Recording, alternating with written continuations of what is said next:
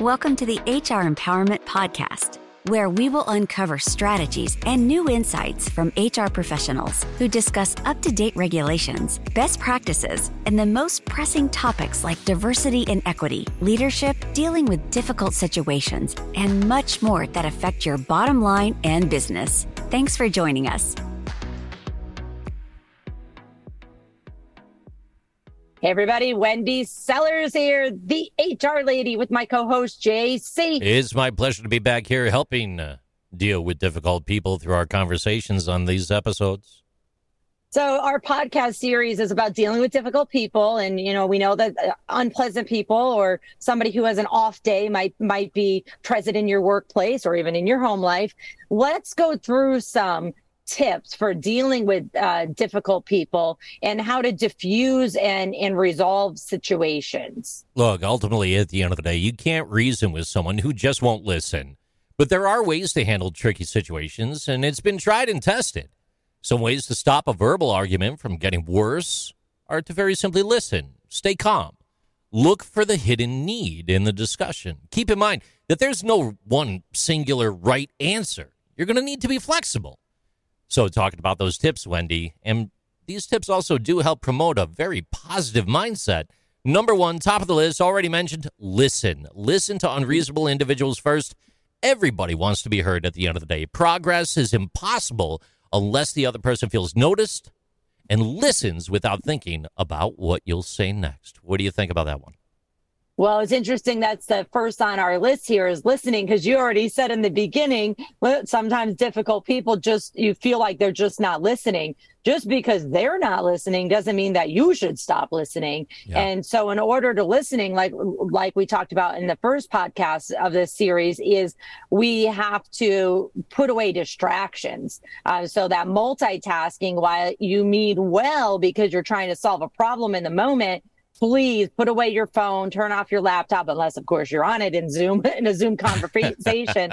um, I personally, like what I did, you know, right before we started this podcast, I made sure I turned off my email because my email makes noises. Yeah. And then for many of you, your email, for example, or maybe you have news apps on your browsers, they pop up while you're talking. And then you're like, you know, oh, oh, what's that over there? And then you stop listening to whether it's a reasonable person or what you deem as an unreasonable person. So listening means paying attention.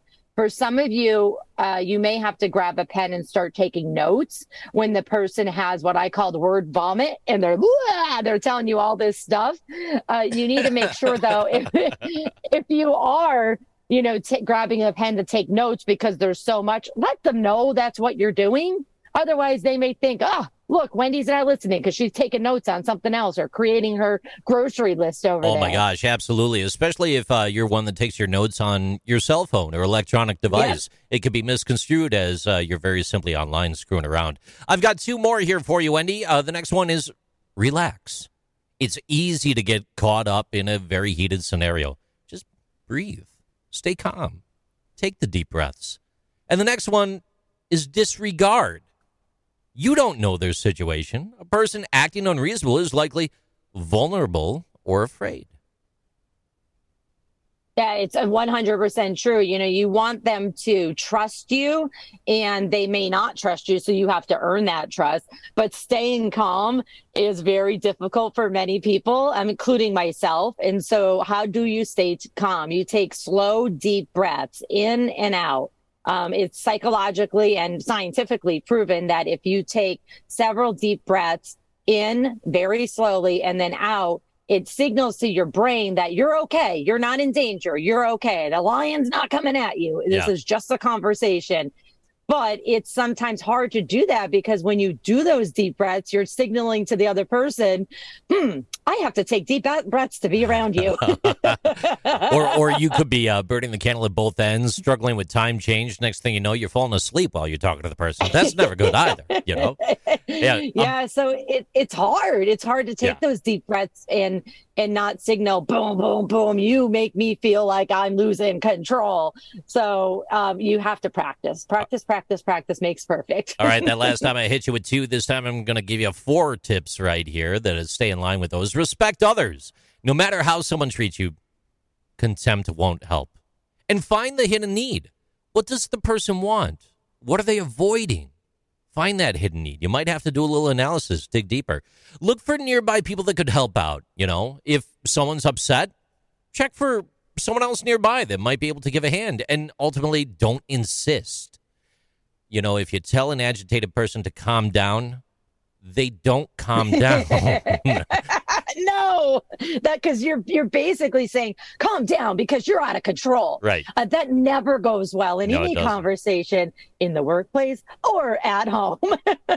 Exactly. You know, and if you tell someone that I understand, sometimes depending on the way that you say that, you could actually aggravate people. So if you rephrase that to very simply say, tell me more to help me understand. That reframes that reframes the statement in a very positive way, believe it or not. Yeah, that's a great point, J C. Uh, if you're saying I, I understand, they may say, no, you're, you've never been in my shoes. You don't understand. And if you understood, I wouldn't be standing here in front of you having this, you know, crucial conversation or difficult conversation. Um, just just remember that every human being is different. So the tips and in the situations that we're going to go over through the remainder of these podcast series, it, you have to make sure that you take every single individual situation as an individual unique situation. If you're just doing copy and paste and like, here are the ten tips that they told me to go through, then you're probably going to screw things up and you may make that situation even more difficult. I'm going to hit With the gas fact- on a few final ones real quick. I know you want to close, but these last ones are real important, Wendy. Uh, Avoid smiling. Believe it or not, it could could appear sarcastic, and it could come off the wrong way, Ooh, depending on the way point. that you're smiling. Don't be uh, be non-defensive. Don't be defensive about things. That's really hard to do. Resist anger. You know, raising your voice, pointing your finger, being impolite, it could escalate things. Don't debate or try to persuade, and, and keep your distance if you need to. And ultimately, at the end of the day, a very simple, I'm sorry, or I'll try to fix this, could diffuse many situations. Back to you. Absolutely. And, and one more thing that I want to add, and then we're going to close and go to our next session here, is when you resolve the, the or finish the conversation and hopefully resolve the issue or agree that you're going to work on resolving the issue, make sure you do a debrief. Like, hey, this is what you oh, came yeah. in here today to talk to me about. This is where we're at. Are we on the same page now? And then that way they're walking away from that, that conversation. And this is at home as well, making sure that you're on the same page, because as the H R lady, I get phone calls from employers and employees, and they are not on the same page. We'll be right back in a moment to talk about, do difficult people know that they're difficult? See you shortly. Thank you for joining the H R Empowerment Podcast, brought to you by Aurora Training Advantage. We hope you've gained new insight and strategies to navigate the H R profession. We look forward to you joining us again on the H R Empowerment Podcast.